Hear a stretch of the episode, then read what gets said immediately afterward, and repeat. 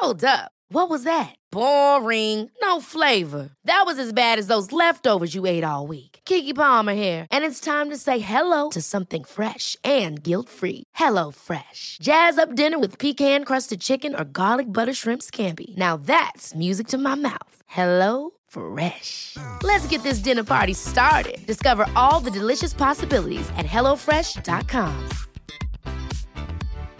One size fits all seemed like a good idea for clothes Nice dress. Uh, it's a it's a t-shirt. until you tried it on.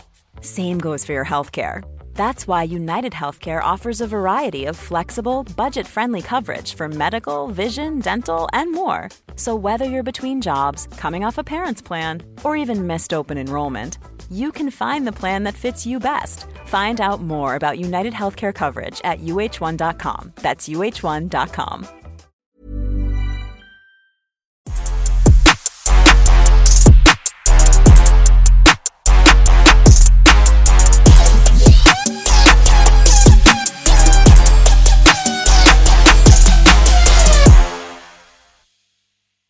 Hello, listeners, and welcome back to another episode of the Beautiful Game Podcast. It's been a minute. I just want to apologize, but getting you know professionals within football and you know players onto the platform is not an easy feat. So I'm sure you guys will forgive us, and hmm. we've got a very special episode to bring you. And with my man Dej, what you saying, my guy? Yeah, man, just to back up what you're saying, especially this time of the season, you know, the players are going through the trenches right now, like midweek games, you know, it's an intensive part of the season, but we're going to keep trying our best to make sure we deliver good content. And I think you guys are going to love, love, love this podcast. So I'm, you know, delighted to announce we're joined in the studio with Arsenal footballer Eddie Nketiah. Nah, guys, thank you guys. Good to be here, man. Good to be here, man. bro, it's about time, and we've been Hey. chopping it up for a bit. cooking, and Edo's man, like, we've boys, I got you, I got you. Don't worry, man. And look, you come true, man. Yeah, man. I come true, man. South of the river. Come on. Come so, on. Well, good, man. Yeah, man. So let's just kick things off from the very beginning. Obviously, I know you're from Ends. I'm from Lewisham Yeah. myself. So take us back to those days, man. Yeah, man. So I grew up in Deptford, obviously Southeast London, Lewisham, and yeah, like every kid, man, you just love football in the ends, man. Going to the cages, playing on the street, yeah, hitting cars, doing doing everything. literally No ball everything, bro. games, them no ball games, Yeah, smashing balls at those sides, like just mm. anything, man. So I feel like that kind of just made me who I am, you know, made me want to play football, give me that hunger to like never really like accept being told no, you know. Like I think growing up from there, it's not easy, you know. So my family did everything to support me and allow me to get into positions where I can, you know, do things for myself. And obviously, my goal is always to get out the ends, you know. And Yeah. I'm able to have done that for my family and myself. So Nah, yeah, no, up, it's man. good, man. And yeah, I miss I miss those days. I can't lie. I miss the days of playing the cage, just free knockouts or whatever it is, man. So no, that's that's how it kind of started. No, those are the glory days. Wembley, Exactly. FA, Oh, all of them days. But yeah, so when was that moment where you knew that, hmm, I've got a spark for football that you were attracting attention or you went to your first like football team and that? I would say probably just from the ends, man. Like you know, you just get the buzz, man. Everyone, everyone's trying to select you first for for knockouts or for team games. So I'll probably say that when I was in primary school, um, I knew I was obviously good. Like I could do what I wanted to do in the playground, and you know, I knew you could tell that you had, yeah, you could tell that you could, you had something, but obviously you didn't know, you didn't really know what exactly it was. So I'd say I really got into team because I was. I remember I used to play in the street and it was like in a cage, and someone was walking by, and like they literally said to me like, "Oh, I think they worked at Mill or something," and they was like, "Oh, like you're really good, man. Like you should go go play." But obviously at least I'm thinking like. Oh man, I ain't got time for all that. But I was just trying to enjoy with the with the man them. So it was mainly when I was I used to play in the house, kick balls in the house, and I think I broke something in the house. My mum said like to my dad like, get this guy out of it, like go take him to some club. so I was like eight on the nines. I went to Hilly Fielders. Oh, in yeah, yeah, Hilly Fielders. yeah, few yeah, players have been yeah, there. yeah, It's in on the park they used to play at. So I was there for like a season, you know. But even then, it wasn't like too serious because, like, you know, Sunday, like everyone, I'm a Christian, so Mm, we used to go church, church. yeah, so, yeah, yeah. but the games are at eleven, so I have to go to church. So I used to go to church, come my little like shirt, a little snitch outfit, and I used to like come, but like late. So the game had started, and I'll be pulling up. and the coach used to always get so angry, but like, like I had to do it. So I used to come Did he on. sub you on straight away? Nah, to be fair, he, like say I'll come like 30th minute. Out of respect, he would told me like wait till half time. You know what I mean? But a few times we're losing, he might just speed up a bit. So even just little stuff like that. Obviously, I used to always come in and score and, and do well and stuff. So used to kind of get a pass, but it was just those little things that when you look at it now, like if you just turn up to a game like midway through and that, like it's just not really serious, in it. But I feel like that's what made it like fun because there was no pressure. So I was doing well there for like a year. I was only there for about a year. Then towards the end of the season, we had like a little tournament, and there was a few scouts there, and I got picked up at the time at Ch- by Charlton and Chelsea. Yeah. So obviously Charlton was closer. So and the guy was a bit more. I knew the guys come to a few more games, you know. So we started off going there. It was okay. I didn't really, to be honest, I didn't really like it there. To be fair, What, what was it about it? The style of football or what? I don't know. You know, I just felt different. Like, I miss just playing with like my friends, like like Okay. Hilly Fielders and stuff like that. And I remember I went to one tournament and like I went, but I wasn't playing enough. Like everyone else, obviously the boys are signing that I'm childless, but like, I was like, bro, like, I'm not even playing. I'm meant to show how good I am in it. And yeah, I don't know what happened. My dad just said that. Listen, like, we'll just. That's all right. Like we just want, and the guys like, oh no, stay, stay. So it was like, let's try Chelsea and then see. And then I went to Chelsea. We had like a, you know, back in the day they used to have like trial ID. Oh yeah, yeah, yeah, yeah. So it was like kind of like I don't know what it was, but it was like 120 kids at the time like that came to like a big event that was like doing drills, games and stuff. I remember my mum packed me some bright yellow tops. I mean, some bright yellow tops, and they could not miss me. Like literally, they could not miss me. I remember obviously I done my thing and two. You can only wear those yellow tops when you're the best player there, though, innit? That's it, man. Yeah, to pull that. Bro, no You pressure to be- still, but my mom said make sure you wear something bright, like catch their catch their attention. It worked. It must have worked. To be fair, at the end, two of us got through. Me and I don't know if you know a boy called Vashon Vashon Neufville. He used to be at um West Ham, anyway. No way he's at now, but me and him got through, kind of thing, and we got through, and then we went to another trial, and it was like with the actual team. I think it was like a six week trial, but like or six to eight weeks, but I had a trip booked for my family to Ghana after like four and a half weeks. So like we played and then obviously I was doing well, scoring more. My dad was like, Tim, like obviously we paid for the family trip. We, he's got to go, obviously. Mm. So kind of can you make a decision early, kind of thing. So yeah, that all went well, and then I got in, and that was probably I joined at the end of under nine, so start of under tens, and then Yeah. that's kind of how it started into the academy from there. Okay, so like obviously you left Chelsea to go to Arsenal. What was the main reason for you leaving Chelsea? it wasn't really my choice to be fair because I was at Chelsea from under 10s to 14s and I got released at the end of under 14 so that was kind of my first like big setback in mm. football you know and it was it come by surprise to be honest like uh, I was in the same age as that obviously Declan at Chelsea Mason all those guys. So obviously when you're young you all you know you know like going Chelsea in school you're known as the kid play for Chelsea. You know what I mean? Yeah, like in the yeah, ends everyone yeah. knows you like Yeah, the young yeah, guy from Chelsea. So it's like is that is that is part of your identity innit? So Yeah, like it's hard to let go man. It's hard to let go. So how And- did you find that though? Because I think a lot of people are like wrapped up in the success. They see Yeah, footballers, the cars, you know, the jewelry, etc. But footballers have to go through hardships, Exact- man. Like so, exactly, like how did you? How did that setback register to you? it was tough to take to be fair because especially because i was doing so well you know at the time i was doing really well like i was obviously a bit smaller than everyone else physically but like i was still doing really well technically i was good i was scoring goals so not to say i thought i was going to get some but you was more thought it was likely that he was going to get something so came was more like a bigger shock you know so yeah, it was tough to take, man. I remember just going into school. People were like, "Oh, you got training tomorrow." I'm just like, I'm thinking, yeah, how do I, how do I break this one? But luckily, like it wasn't too long a gap between the two. And funny story, like Charlie Gilmour used to be at Arsenal. Um, so every time I used to play at Arsenal, I used to always do well against Arsenal. So I think even we played them twice that season. I scored two in both games. So like the dad, his dad was a scout, obviously, and he heard I'd not been. Charlie reached out to me and heard I didn't play, and he's like, "Oh, my dad's a scout for Arsenal. Like, would you be interested?" I just said, "Of course I will, bro. Yeah, like, yeah. I've supported Arsenal as well, innit? Obviously, at the time, Chelsea scouted me, so bro, Chelsea's one of the best academies. You're gonna Yeah, go there, but obviously, my family and everything's Arsenal supporters. So as soon as that kind of opportunity came, opportunity came up, it was them and I think Palace at the time. I was like, I might as well obviously try with Arsenal, and obviously, thankfully, it went well. So I think that kind of helped. Obviously, with the setback, I remember when I got the phone call, like, I was crying. All my family was sad, man, because obviously it's like it's part of you, man. Yeah, man. I can't lie, man. That next day at school was it wasn't the same. Still, I'll be, I'll be, I'll be calling in sick, man. the funny, the weirdest thing is just like, bro, because like you just the day I remember it was like a Tuesday or something. We had like supposed to have training on Thursday, but I don't have no training, bro. I got no tra- I, am going back home with the kids today. Like, it's just little things like that, innit? Mm. But I feel like when you look at it now, like it's it made me stronger, man. Like I can deal with.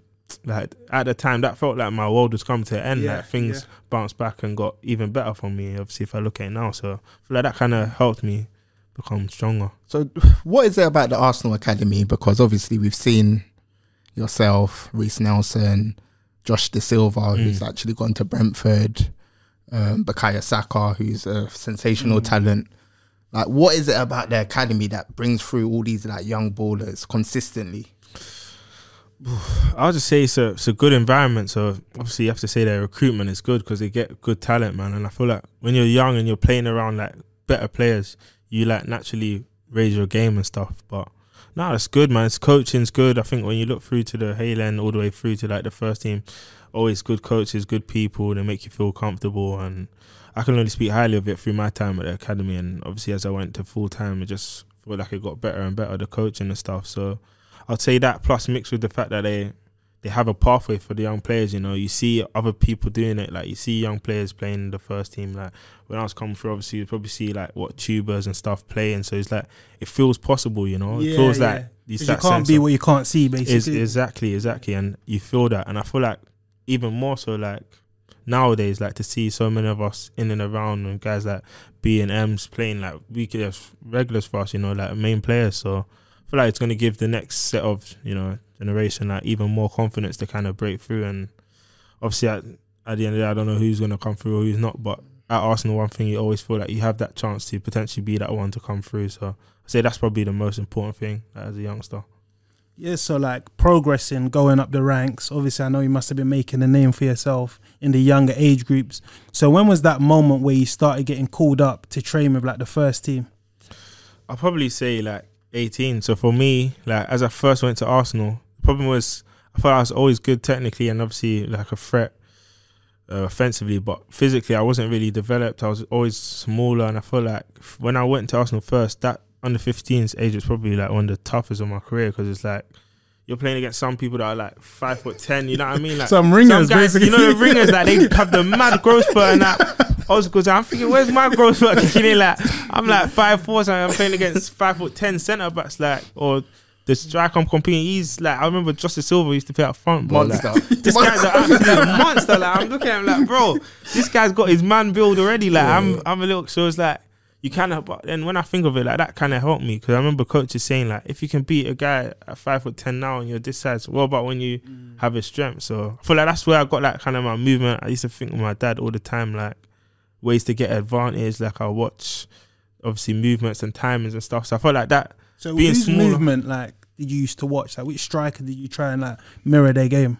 a lot, man. I used to watch obviously clips of Wrighty, clips of Thierry and stuff like that. Players that obviously more modern, like Jermaine Defoe. I used to love Jermaine Defoe Yeah. as well, man. Like he was obviously small. He he always found a way to get those half a yards and stuff like that. And obviously to this day, I still watch someone like Jamie Vardy. Like their movements, mm. incredible, you know. So I always try to pick up little pieces, and my dad's big with that. Like he always helped me, like just come up with little ways of how to get get a little advantage. So yeah, and I'll say that that definitely helped. And as for when I felt it was kind of go, it was when I went full time. You know, like so obviously at 16 you get offered scholarships. Yeah, yeah, So yeah. obviously I've got just a two year scholarship. Some people have got one year scholar, two year pro, three year pro, or two. You know, they've got their pros promise. So it's like obviously it's nice, but in that little thing as well, you feel a bit of like not a shag, but you know what I mean. So it gives you that motivation as well. Like why they got a pro, I ain't got a pro. Yeah, but it's yeah. like you got that chip on your shoulder, and I felt like I just had that. Like when I look at it now, like I was hungry. Like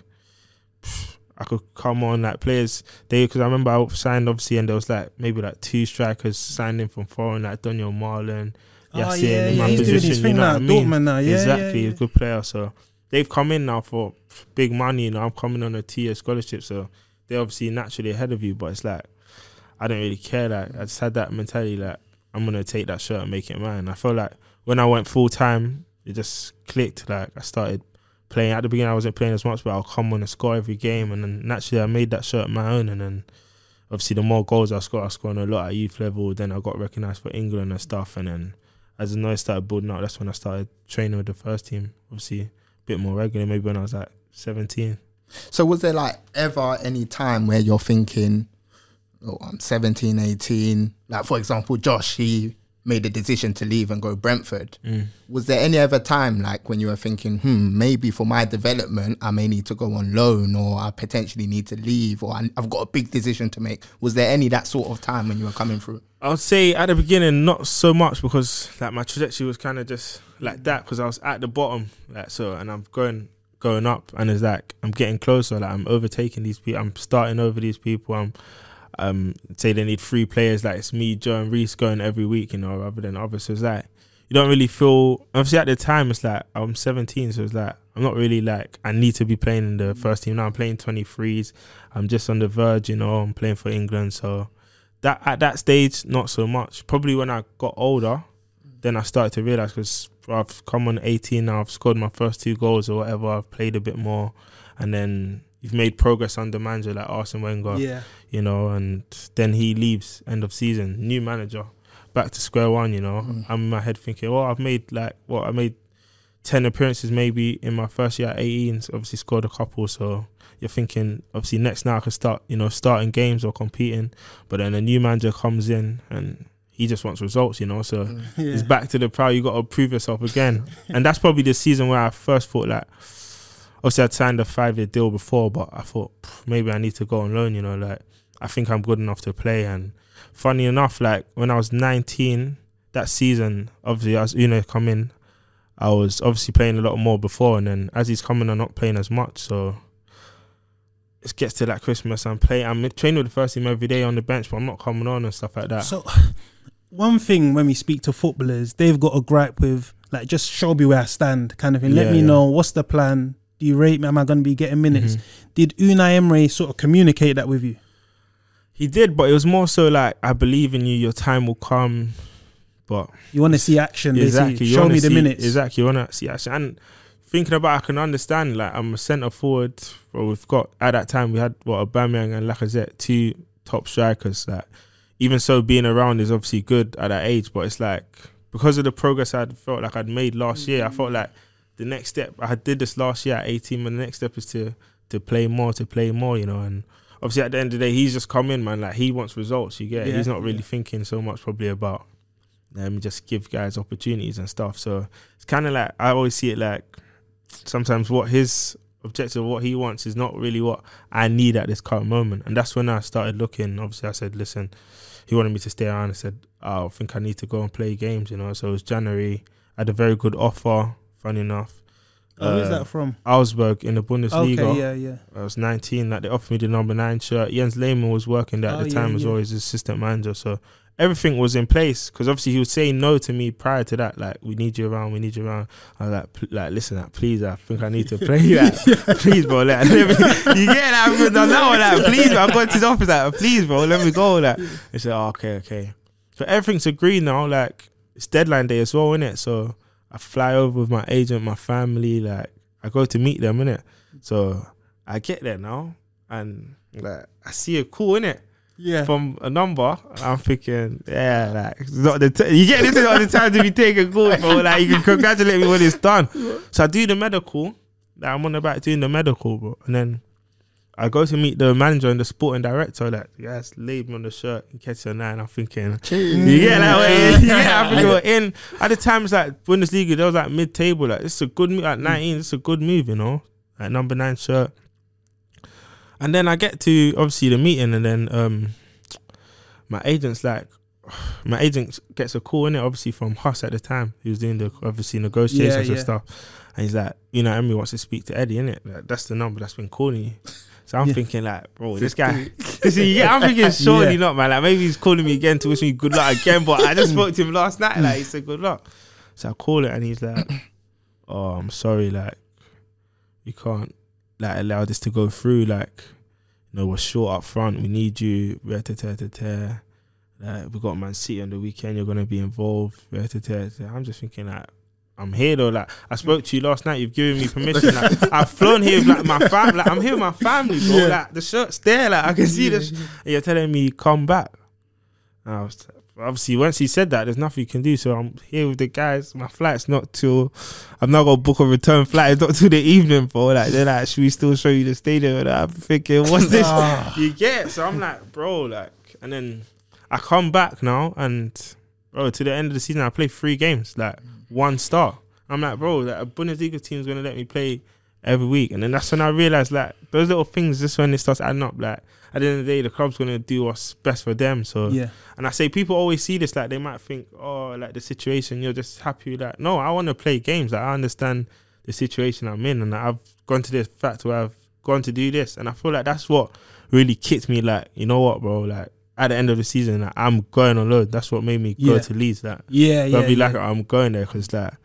But I can't afford to have another year wasted, especially when I made so much progress. So yes, that was a funny story, but it's just like That's mad. A and weird People one. won't know this. Like, exactly. and- so, like, do you feel misled by Unai Emery then, basically? Because as you said, you just played three games. He's saying you're going to be in I wouldn't say misled because at the end of the day, you're contracted to Arsenal, innit? And it's like I still improved, I still developed and stuff, but it's just like at that time, was it the best thing for my development at the time? Probably not. And obviously, I just felt like the way it went about. If you say no, then you say no. But if you go somewhere and come back, it's obviously a lot harder to take, in it. But at the end of the day, he's a good manager. That was still a good year. I got to play in the Europa League. I travelled obviously to the final on the bench and stuff. So still got experience, but I was obviously weighing it up against the opportunity cost that was on the table. Yeah, it's obviously like obviously from a personal point of view, not the best. Talk to us very quickly about your spell at Leeds. It didn't quite work out. Some Yeah. would say. Why? Why was that? I would say it was it was obviously a difficult um it was a good I would say it was a good spell to be fair. I learned a lot, I improved a lot. I worked under a great manager. And I'll probably say it's just at first I probably underestimated how could say like stubborn he was, like to the fact where it's like he really like believes in like the team being together and like Yeah. this is a set of players like X Y Z. Mm. Obviously, when you go somewhere like I'm not gonna go somewhere I don't think I'm gonna play. So obviously, Yeah. I've spoken to people and you get. Obviously, I know I'm not gonna walk into the team, but I felt like I had a lot of other options, you know, like abroad as well, and obviously other teams in the championship. But I just felt like Leeds with the profile of the club, the way they wanted to play the football, I felt like it was a good suit, and so did the club, you know. And yeah, I think I started really well, bro. I remember like the first six, seven games, I scored like four goals or something already, and I started a couple in the cup, and the rest I was like coming off on the bench, you know. And it got to a point where I'm thinking like, bro, like, what, what else do I need to do to that start or something? Yeah, like, yeah. But he's telling me like, just be patient. Like he wants you to learn because it was, bro, never seen training like that in my life. Yeah, they Like, talk about so this murder ball. Like this murder like, ball. crazy, like structured, like drills, like it's like man's revising for exam, like on the pitch. You get it, like and the training was intense. But I felt like when I look back at that, helped me so much because obviously I always trained hard, but like I went there, like I was feeling like I used to, I felt like I worked hard, like I'm a player that tries to work hard, but.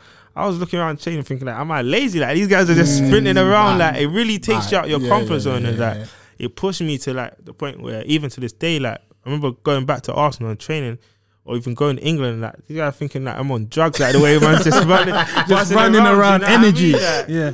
so yeah, no man, it was it was good, but obviously at the time when I got to that stage, maybe where I felt like I should have been playing, I had obviously words, and it was a sad story. People probably don't know this, but I remember after Sheffield Wednesday, it's probably like nine games in, so I'd been coming on, coming on, and obviously I'd scored maybe like four goals mm. at that time or something, and um, we was playing QPR the next day. I remember I was speaking to Ebere, he was at QPR at the time, so I came on at half time against Sheffield Wednesday. I got an assist or something, and I played really well.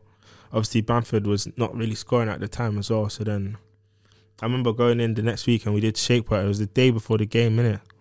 And like, I'm doing a shape, and now I'm seeing myself with the the stars, and I'm looking around and like, okay, so I'm in now. You get, it. and then he's told me now, like, yeah, like you're playing, like this is the run that's gonna be, like this is you get, this is your Mm. time, like, and I'm thinking, obviously, the way he operates in it, like once you're in, You're in. until Yeah, you yeah, yeah, until you break down you're in. So I'm thinking like, okay, that is this is like what October, I think.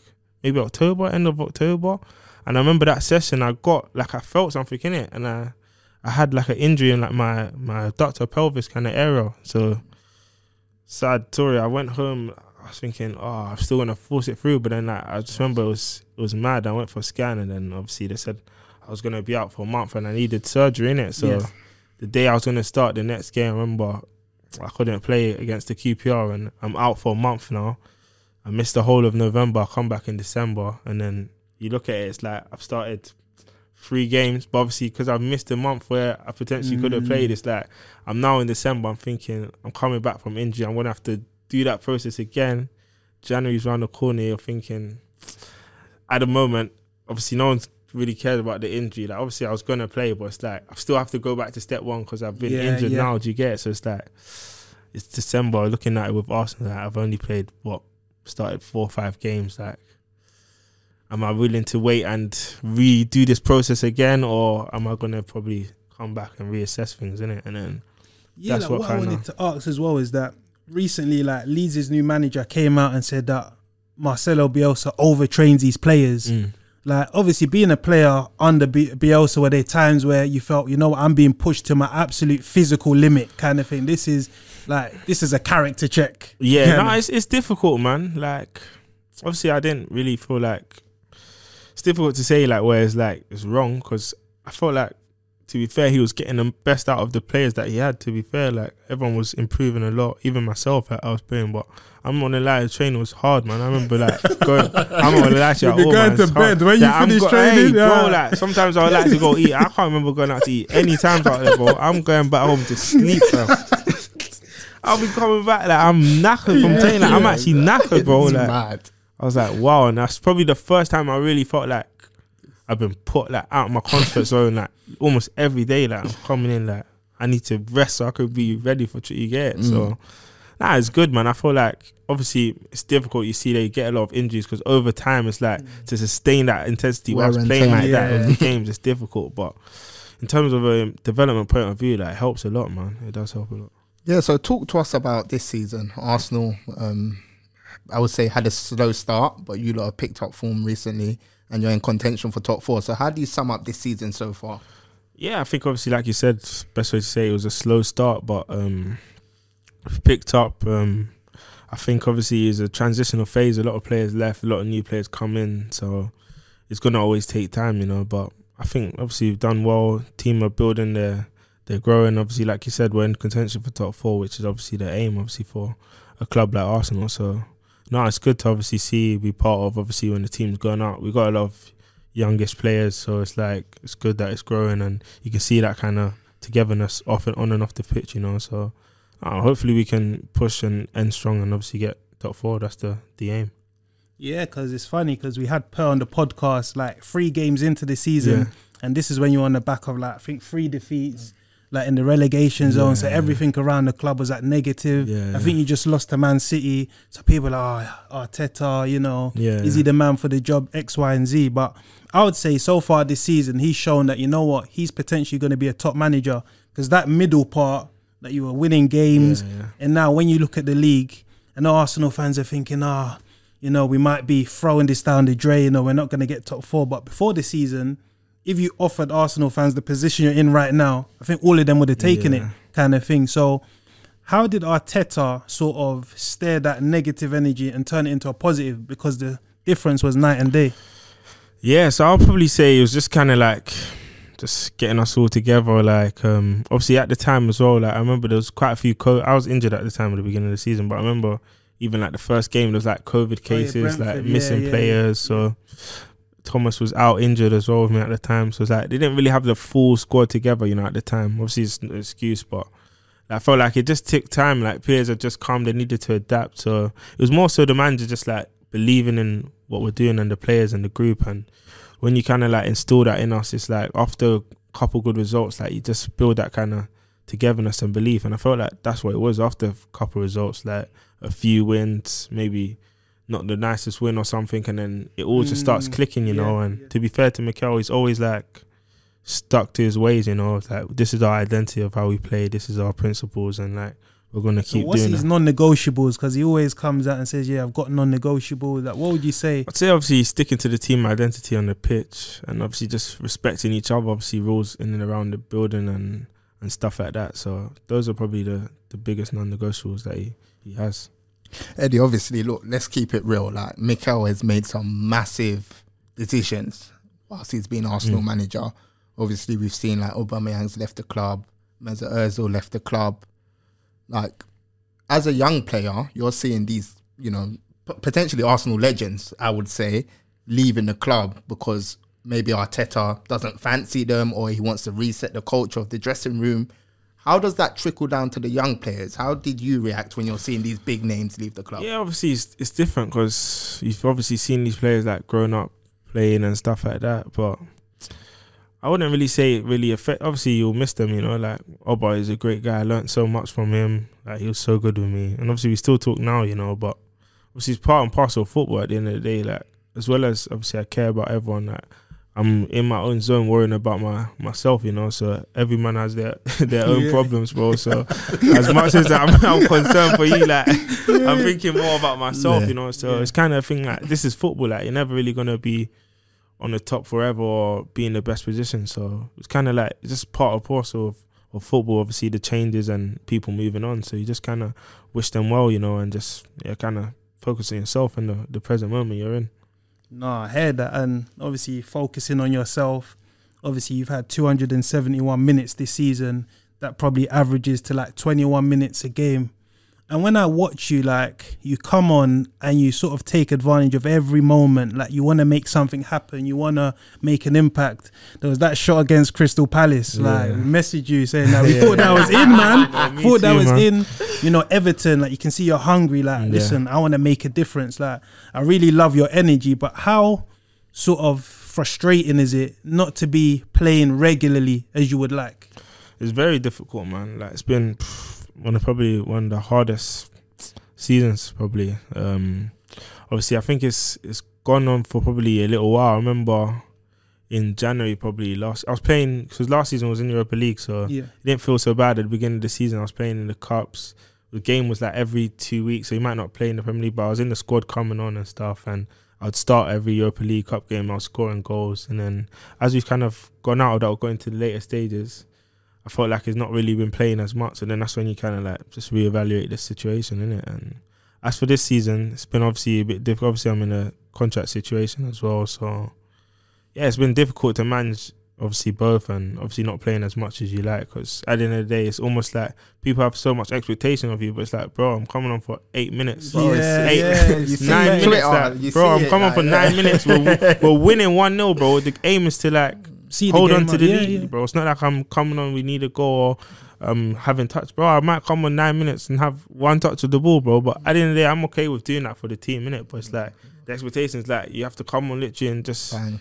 Score. Like with, I haven't even got the ball. You to come and score, bro. Like, but like I feel like, like you said, when I've had substantial Yeah. time, like 20 minutes, 15 minutes, like for example, Wolves, I came on, got the assist, or like yeah. when I come on against Palace, or like the other day yesterday when I came on against Brighton at the crossbar, like I'm able to do something and obviously show myself. But at the end of the day, like I'm not one to complain and moan about the situation. Like I said, if you bring one for nine minutes, I'm gonna try my best in the nine minutes to help the team however they need me. You know, obviously as a forward, it's easy. Obviously, when you come on, maybe the team needs a goal because everyone wants to play forward. Everyone's rushing. So yeah, like I said, I've dealt with setbacks in my life. Like so, I feel like it's just another So Eddie, another hurdle. are you someone to sort of like knock on the manager's door and say, Gaffer, like, is there anything in training that I need to do to tweak my game to get a start, or what can I do, boss? Like, I want to be playing more. I've got so much to offer this team. sort of. yeah, I think so. To be fair, like I've, the manager's obviously quite an open person, so I felt like this year more than ever, like I've probably never spoken to a manager so much. Like I've literally spoken to him a lot of times, in it. So,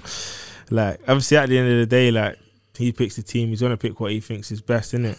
At the end of the day, like even for example, in the beginning of the squad season, like, I wasn't making a squad. I was even on the bench and stuff. So that in itself mentally is a lot to take. Like you know, you you feel like you're at a certain level, obviously, but with the squad size, I was even making a squad. So some people might react in a way and like bob it off and train. And me, I go hard and obviously go hard and try to obviously show that. So I've spoken to the manager and obviously now I'm getting a bit, a little bit more opportunities and stuff. So, like So I said, what's it's just been the reason? Like, they say, Eddie, you know what I want from my strike. I want them to do this. Like, show you tactical movements. Etc. I don't really think it's it's a that. To be fair, I think it's just the situation. You have to just look at the situation at the beginning of the season. We had what three strikers: myself, um, Laca, and Oba, and he's just seen them obviously ahead of me. Like it's the it's the realism of the situation. Not so much as this. I need to be doing this and training. I'm training well. I'm doing well with the opportunities. But at the end of the day, they've done well in their careers. Where Oba was at a status in the club where it's like he's gonna get the opportunities to play, and he deserved them because obviously what he's done for the club. So. I don't think it was a thing where it's like, what do I need to do? It's just like these people are playing ahead, and that's probably why maybe I was looking at obviously other possibilities for the future. So obviously you you mentioned that you're in a contract situation. So what's the current like situation right now as things stand? Yeah, obviously well, I'm under contract to the end of the season, but my deal runs out. Obviously, there's been talks and obviously offers of obviously a new contract, but like I said, at the moment, I'm just my aim is to play football, you know, and play regularly. So that's my ambition, and that's what I hope to do. But at the same time, I'm at Arsenal. I love Arsenal, so I'm just trying to focus on the season so much and make sure I finish that in a good way, and then sit down and see what I think is the best opportunity to allow me to take those steps and develop. Because for me, I feel like I'm at the stage where I'm thinking because where I've had, for example, I've had signed a contract five years when I was 18, and in that five years, how many starts have I have I had here? Like I've been here for, I've been on loan for what six months and been here for the rest of them, and I probably started about.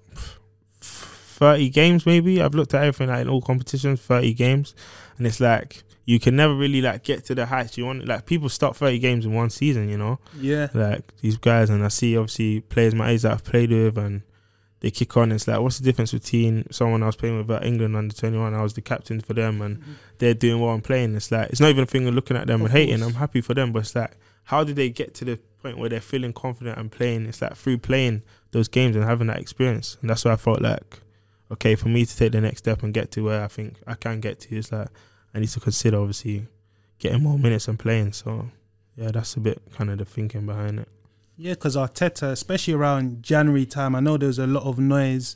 Um, Newcastle were interested, Palace were interested. Was anything sort of close in January? Like, was there like a possibility of you leaving?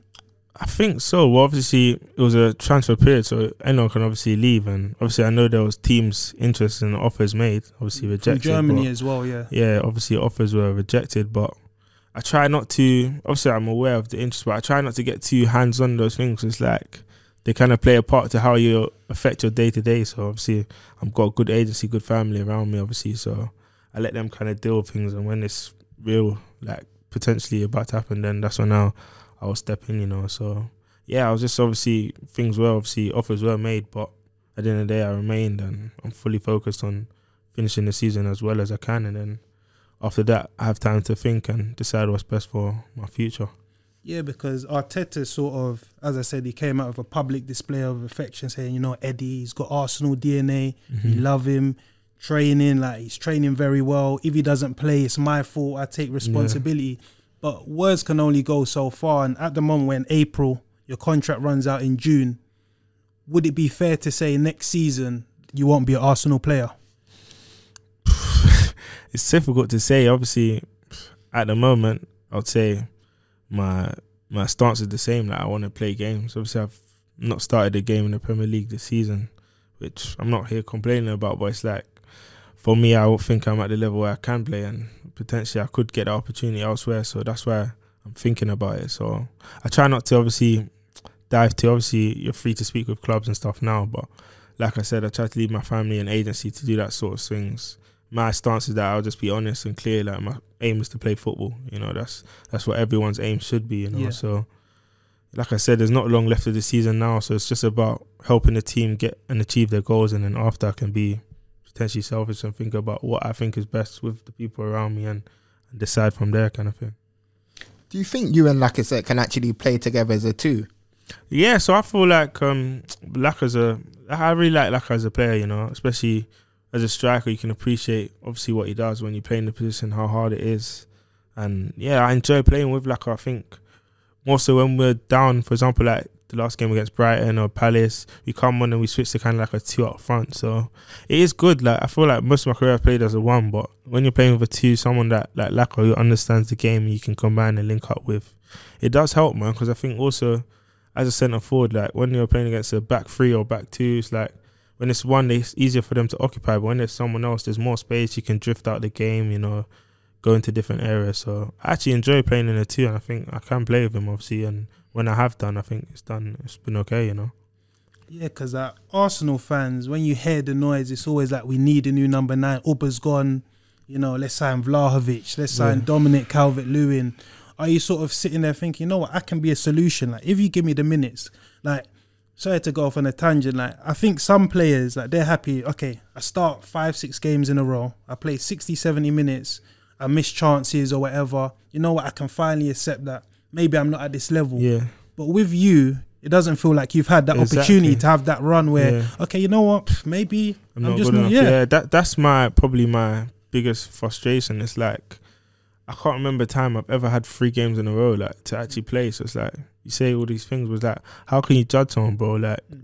Give someone an opportunity, you know, like cool if I start three, four games, I don't score, that's on me. But if I start one game, I'm starting okay, but we haven't scored and I'm off at 59th minute. Like easy, Yeah. what what am I meant to do? You know, I'm Mm. coming on eight, seven minutes to to come and save the day, man. Every you get it, it's difficult, bro. Like give you want that's what you want as a player, like an opportunity, five, six games in a row. Like cool, you played, you played, you've not delivered. You can hold your hands up and say, cool, like you said, maybe I'm not of that, or I need to improve. So it's like that's the frustration for me. It's like you need to collect the evidence, even for myself. When I play, if I've played four or five games, then I know, cool, I struggled with these things in these four or five games. This is what I need to go away and improve on. But you don't really feel like you you've got that opportunity or you're gonna get that opportunity. So that's probably the the hardest thing. And like just as, as an example, we can even use like Tammy Abraham for Yeah. example. He, you know, was a highly rated young English striker, scoring goals at youth level, but didn't really get the chance at Chelsea. Obviously, he had that one breakthrough season Yeah. under Frank Lampard. It's gone to Roma, and now he's been linked with like hundred million pound move Yeah. to, to Man City and Man United. And I'm in a group chat. And I always defend you because I think Yeah. you're a good player. I think you're a goal scorer, and if you get that opportunity, you will take it. Yeah. Um, but yeah, like when you do come off the bench, what is that mentality? Are you thinking I need to score to get a start, or you just thinking if I help the team turn the game around, that will probably be enough? I think I'm a goal scorer. Like I, I always want to. Every time I want to, even I'm on a bit for two two minutes, but I'm hoping I can score. You know, that's just me as a person. That's how I've been as a kid. You know what I mean? But obviously, you have to respect the the demands of the game. Like I'm realistic. I think when I was a lot younger, I think obviously when you played my first two games, like, I scored my first touch. So it's like the expectation is you get Yeah. every time you call in a You pit. I'm even in my head. I'm thinking I can score if you Yeah. get any touch. But it's like the reason of the situation. Like I look through the team. Like how many people have come off the bench even scored for us this season? Like, there's not many, you know what I mean? So it depends on the situation, you know. I feel like I try to do the best with the minutes I can, obviously, and I think it's about mentally getting your head around prepared because sometimes you can expect more, like, think I've done well here, I deserve to start, and then you don't start, and then mentally it's difficult to take. So I just try to, like I said, do as best as I can with the situation I'm in and help the team as much as I can. And well, if that's scoring a goal, that's scoring a goal. If that's helping see out the lead, that's helping see out the lead. You know what I mean?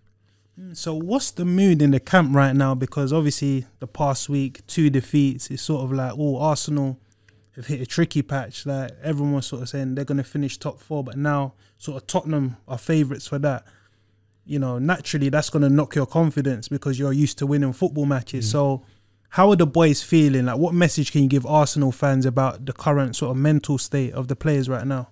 I can give the fans a message that we're fighting to do everything we can to bounce back. You know, I think obviously sometimes it's difficult when you've obviously lost back to back, but you can't forget about the run that we've obviously been on, and I think all the players know that, and we're all confident and you know training hard, working hard to make sure we we turn it around. You know, I think there's a lot to play for, and you know we're going to give out all these last you know, six seven weeks to to make sure we try and finish as high as possible.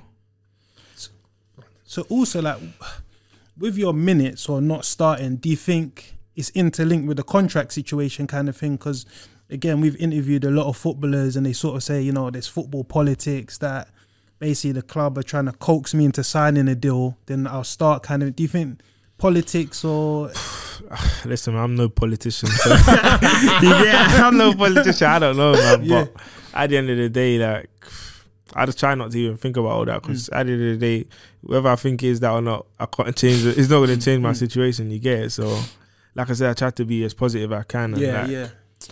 put myself in the best mental frame. You know that. Listen, this is your situation. The good thing about your situation, you have an opportunity to choose and decide your future. You know, so yeah. like just look at it as that and try and do as best as you you kind of can. So yeah, that's that's the way I try to look at it. And talk to us about your international future. Um, obviously, you're the record goal scorer for the under 21s. You've knocked in bare goals, Yeah. mad amount Yeah. of goals. Um, and obviously, that, that's basically evidence. You've shown that you can score consistently. But obviously, Ghana have qualified um, for the World Cup, Yeah. and We were, we were stressed, man. Yeah, We're we were stressed. We were still- you guys, you guys won the plantain derby, man. I'm not gonna lie. Jollof We rice are. derby. yeah, yeah, we Yeah. Nigeria Ah. embarrassed. I was trying to hide from that. Day, Yeah, but man. Yeah, Obviously, you you also qualified to, to play for Ghana. Yeah. Is that something the Ghanaian FA have been in touch with you? Have they spoken to you? Or? Yeah, so obviously, like you said, uh, my parents are both Ghanaian of Ghana heritage. So yeah, of course, it's a it's a possibility. You know, I think I'm open to both, whether it's playing for Ghana and obviously um, England as well. Like you said, I've played through the youth team, so naturally, when I was obviously younger, it just made sense. Obviously, they called me up to go and go and play for them. So obviously, you know, it's good. Obviously, being from Ghana. You're obviously happy that they qualified for the World Cup. Obviously, I know players like Thomas. I'm happy for them as well. So, listen, it's always good to have that opportunity to potentially do that. Has and- Thomas been in your ear? Yeah, come to on, come on, need some kenkey as well. he has, he has to be fair, and I think, like you said, um, the situation I'm in is kind of like that's priority first. Like my club situation, you got to know what you're doing for the season. There's no point looking too far ahead when there's something that a big decision in your your career coming in front. So I've kind of always been consistent when I've you know had that those talks or potentially to put that across that like at the moment my full focus is obviously my club and making sure I sort out things for next season and then obviously before once that's finished then I can really sit down with my family and have that kind of discussion. So I'll just say it's it's open to both, you know, like I'm not closing the door to anything and obviously it's great to have the opportunity to to do so. Yeah, because like apparently Ghana trying to make a drive, like they're trying to get Tariq Lamptey, they're trying to get Cho, they're trying to get the Iñaki brothers, like, Yeah. and obviously if all those players like could be it could be, yeah, it could be a mad World Cup. So like, and also do you sort of look at it from a strategic point of view that okay, England, Harry Kane, let's say he's going to be there for the next four or five years if Mm. he's fit, and obviously England playing the one, maybe Tammy's probably going to be number Yeah. two. Do you look at it like potentially like let me sort of look look at this strategically like where do I kind of fit into that kind of thing like is it Yeah. you know v- viable I feel like to be fair, I, I haven't really looked at it in that way. To be fair, I just look at it like from an individual point of view. I look at myself and where I think my ceiling is. You know, so I don't shy away from competition. You know, I feel like there's competition everywhere. So that's why I feel like I'm so focused on my club career because I know if I'm doing well at my club and doing consistently, like doors will open to everything. So Yeah. I've kind of with that, just like I said, put that to the side where it's like I can look at that in the near future once I've sorted that out, you know. But I'm like I said, I've not shut the door to anything. I'm open to to both. That's the best position to have at the moment. no that makes sense man so yeah I think this has been a yeah dope chat and obviously we've got a gift for you you know we speak to the people at Goal Hangers that they gave us a frame of like your record breaking goal Thank you. yeah thank when you man, scored thank you. against Turkey when Cess played you in I know, man. Ah, you just slammed it in. my So like, Sess, man. yeah, we want to like present you this, man. Like, I appreciate that, man. Thank you so much, guys. no And, uh, problem, man. So talk talk to us about that goal, man. What was going through your head? you know what? Obviously, the record I knew before I didn't really know about the record, you know. But then as I've started to get closer, like the people I've spoken, so like the gaffer Aidy at the time was great guy, man. Love Aidy. Obviously, I was captain, so he spoke to me quite a lot, you know. And then he kind of just sat me down. He was like, "Bro, do you know like you're so close to like breaking a record?" I was like, "Yeah." And then he showed me, and I was like, "Oh wow!" And then obviously I went home to my parents, and that I think at the time I was like, I was a bit away in it, but he was like just saying like, you know what I mean, like the rate you're scoring. 'cause I was scoring like almost every game. I think uh, I scored a hat trick, and then I was like maybe one or two off it or something. So obviously going into the game, I knew I was kind of score, but shout out to the lads, like they were all saying like, listen, we're, We're on, gonna we're gonna feed you yeah, in, we're yeah. gonna feed you in it. Like I was thinking, yeah, like I'm definitely gonna score. I'm gonna get a sweaty goal or something. Like so, yeah. When I got through and I scored, it was just like just a relief, man. It's Like obviously at the end of the day, it's, a lot of people have played, a lot of top players have played for England under 21s. But I remember watching it when I was young, seeing how many players have played there. So it's a blessing, man, to to obviously have broke the record and obviously something that no one can take away from you. Obviously until someone maybe breaks it. So, yeah, yeah. you know what I Records mean? are there to be broken, Exactly. innit? For now, it's with me, so yeah, I'm happy with that, man. Mm, And another thing we sort of didn't cover was like your hat trick against Sunderland, man. Like Yeah. you have had some highlights this season. Yeah. It's not all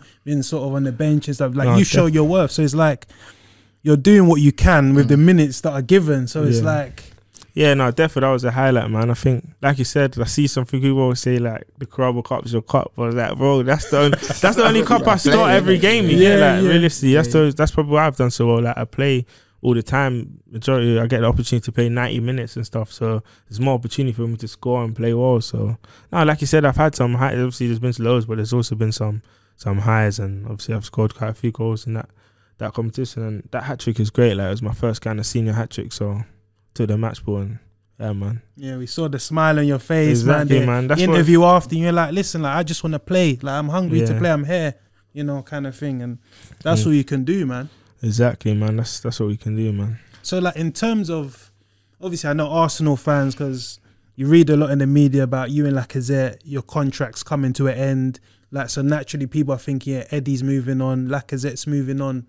Like, what can you say to them if this is your last season as an Arsenal player? Like, if What I can say is just that pff, I love the club. Like I'm a childhood supporter as well. You know, people need to remember this. Like it's always been my goal to be the number nine at Arsenal, and like that and that only. You know, like I think I've always thought I'm good enough to do that, and I've always been driven towards that. But what I will say is like I'm 100 percent totally committed to to the club and achieving their goals this season. You know, and like I said, whether I get 5, 10, 15 a start, I'm going to try and do as much as I can to help the team, you know, and do well. So, obviously, I want to do as well as much as they want to win as well. So, yeah, that's my aim to just do as well as I can for the end of the season, and then we'll see what the future holds after that.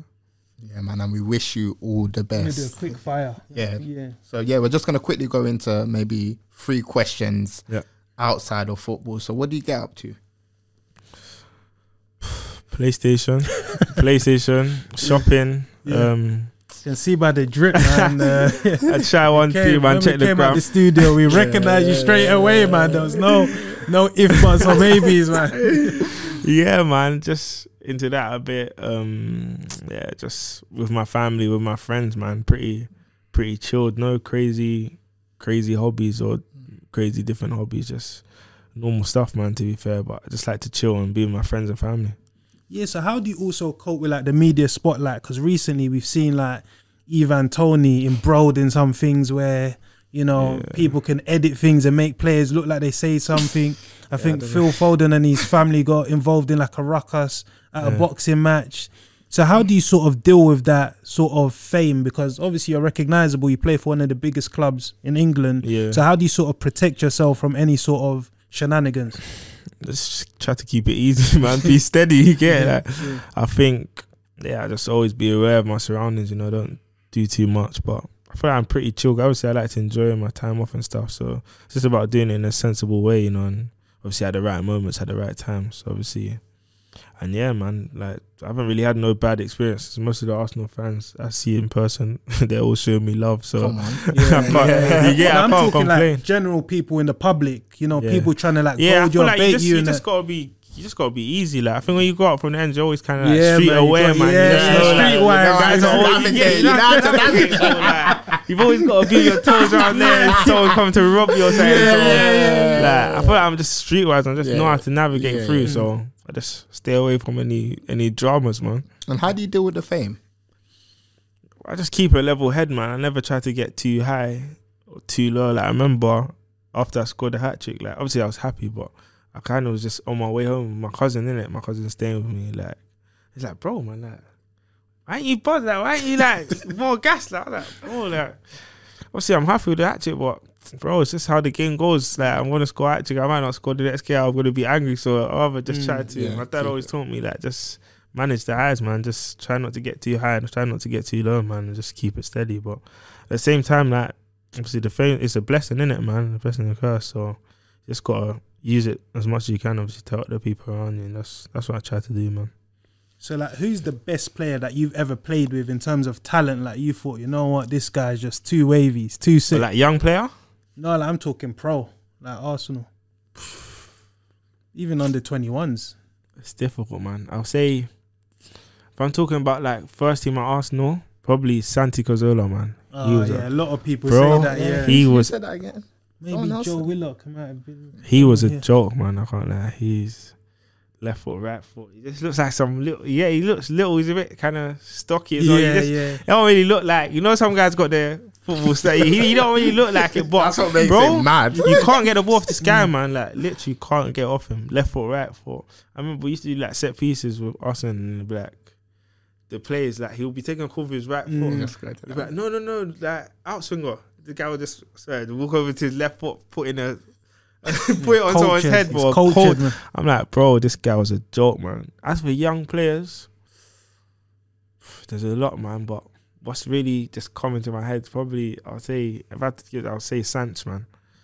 I remember playing with Sanch like the first time, England under 19s. I think we played like Faroe Islands, something like that. Like, and obviously you hear about people's names. Obviously, I know Sanch through the ends. Yeah, Um, he's from like Kennedy. I played against him a few times. Obviously, he's from South as well, so you just hear about him. But like, I'd never really been on the same team with him, so I was just thinking like, see what this guy's yeah, see what he's what he's really saying. Having fun. Obviously, bro, this guy's having fun with. it, But like, Yeah. usually, sometimes you know when you play with someone like they take loads of touches, you think like this guy's just doing. Yeah. Bro, like he will be. I remember that game. I scored four goals. This guy assisted three of my goals, like, and on a plate for me. like, like he do, he'll do everything, like all his tricks, and then mm. boom, just slip you in, bro. Like he, bro, is a joke, man. Like probably, yeah, the most Sancho, most yeah. talented I've I've seen, man. He's coming into a bit of form this season, man. Like we Yeah, wish him well. I like him. Like, Good you know, guy as well, man. Good guy, good guy. Um, Eddie, last one from me. Um, best player in the Premier League for you. probably De Bruyne, man. Ugh.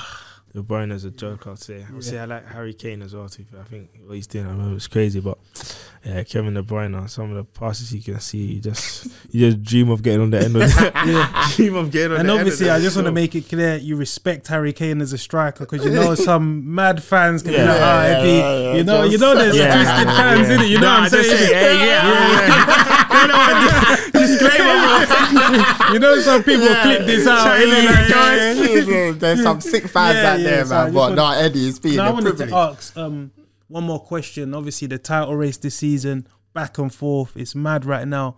In your opinion, who do you think is going to win the Premier League? Like based on the two teams that you've that you played this season, how would you stack up the quality? Where you think, oh, this side side slightly edge it, or how do you see it? It's tough one, man. I think it's very close. To be fair, that both teams are really good joke to play against, man. But if I had to choose one, I'll probably say I think Man City. You know, just nip it for me. But what do I know? Yeah, yeah, yeah, yeah. You've got your own stuff to sort out. yeah, innit? but I think I think yeah, Yeah. City, both teams are great, but I think maybe City City will just nip it. Yeah, man. As I said, like I'm looking forward to seeing what happens with you in the in the summer. Obviously, we wish you the best. Like we Yeah. want you to see your career elevate, and it kind of reminds me of a certain situation when we had Keinan Davis on our podcast. Yeah. He was at Aston Villa, wasn't getting games, Mm. and he sort of said to us like, "Yeah, I'm open to going out on loan." And like, I'm not sure if you've seen if you check his record in Yeah, the yeah, champion, he's he well is this season, absolutely yeah. Doing really destroying the league. So it just shows that you know, even if you don't sort of make your name at like a bigger club or whatever, you can go somewhere else, build your name up. 'Cause I think that's what these clubs like. They like track record. yeah, the yeah, bigger yeah, club, yeah, innit? Like Definitely. they'll probably go with track record over a Mhm. younger player, so to speak, man. So if you do leave, no doubt that you're gonna be back firing goals, man. And we wish you the best. man. Thank you, man. It's been a pleasure, guys. It's been a Amen. pleasure. Yeah, so we're gonna leave it there. That's another episode of the Beautiful Game Podcast. Follow our social handles: Twitter at podcast underscore TBG, Instagram at pod underscore TBG. Like the video, subscribe to the YouTube channel, The Beautiful Game, and we will see you next time. Peace.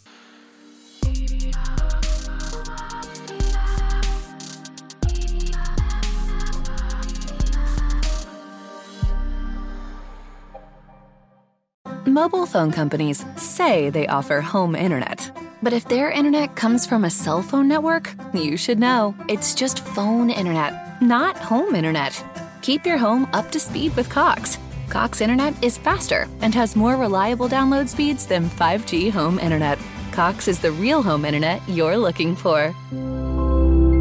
Based on Cox analysis of Ookla speed test intelligence data Q3 2022 and Cox serviceable areas, visit cox.com slash internet for details.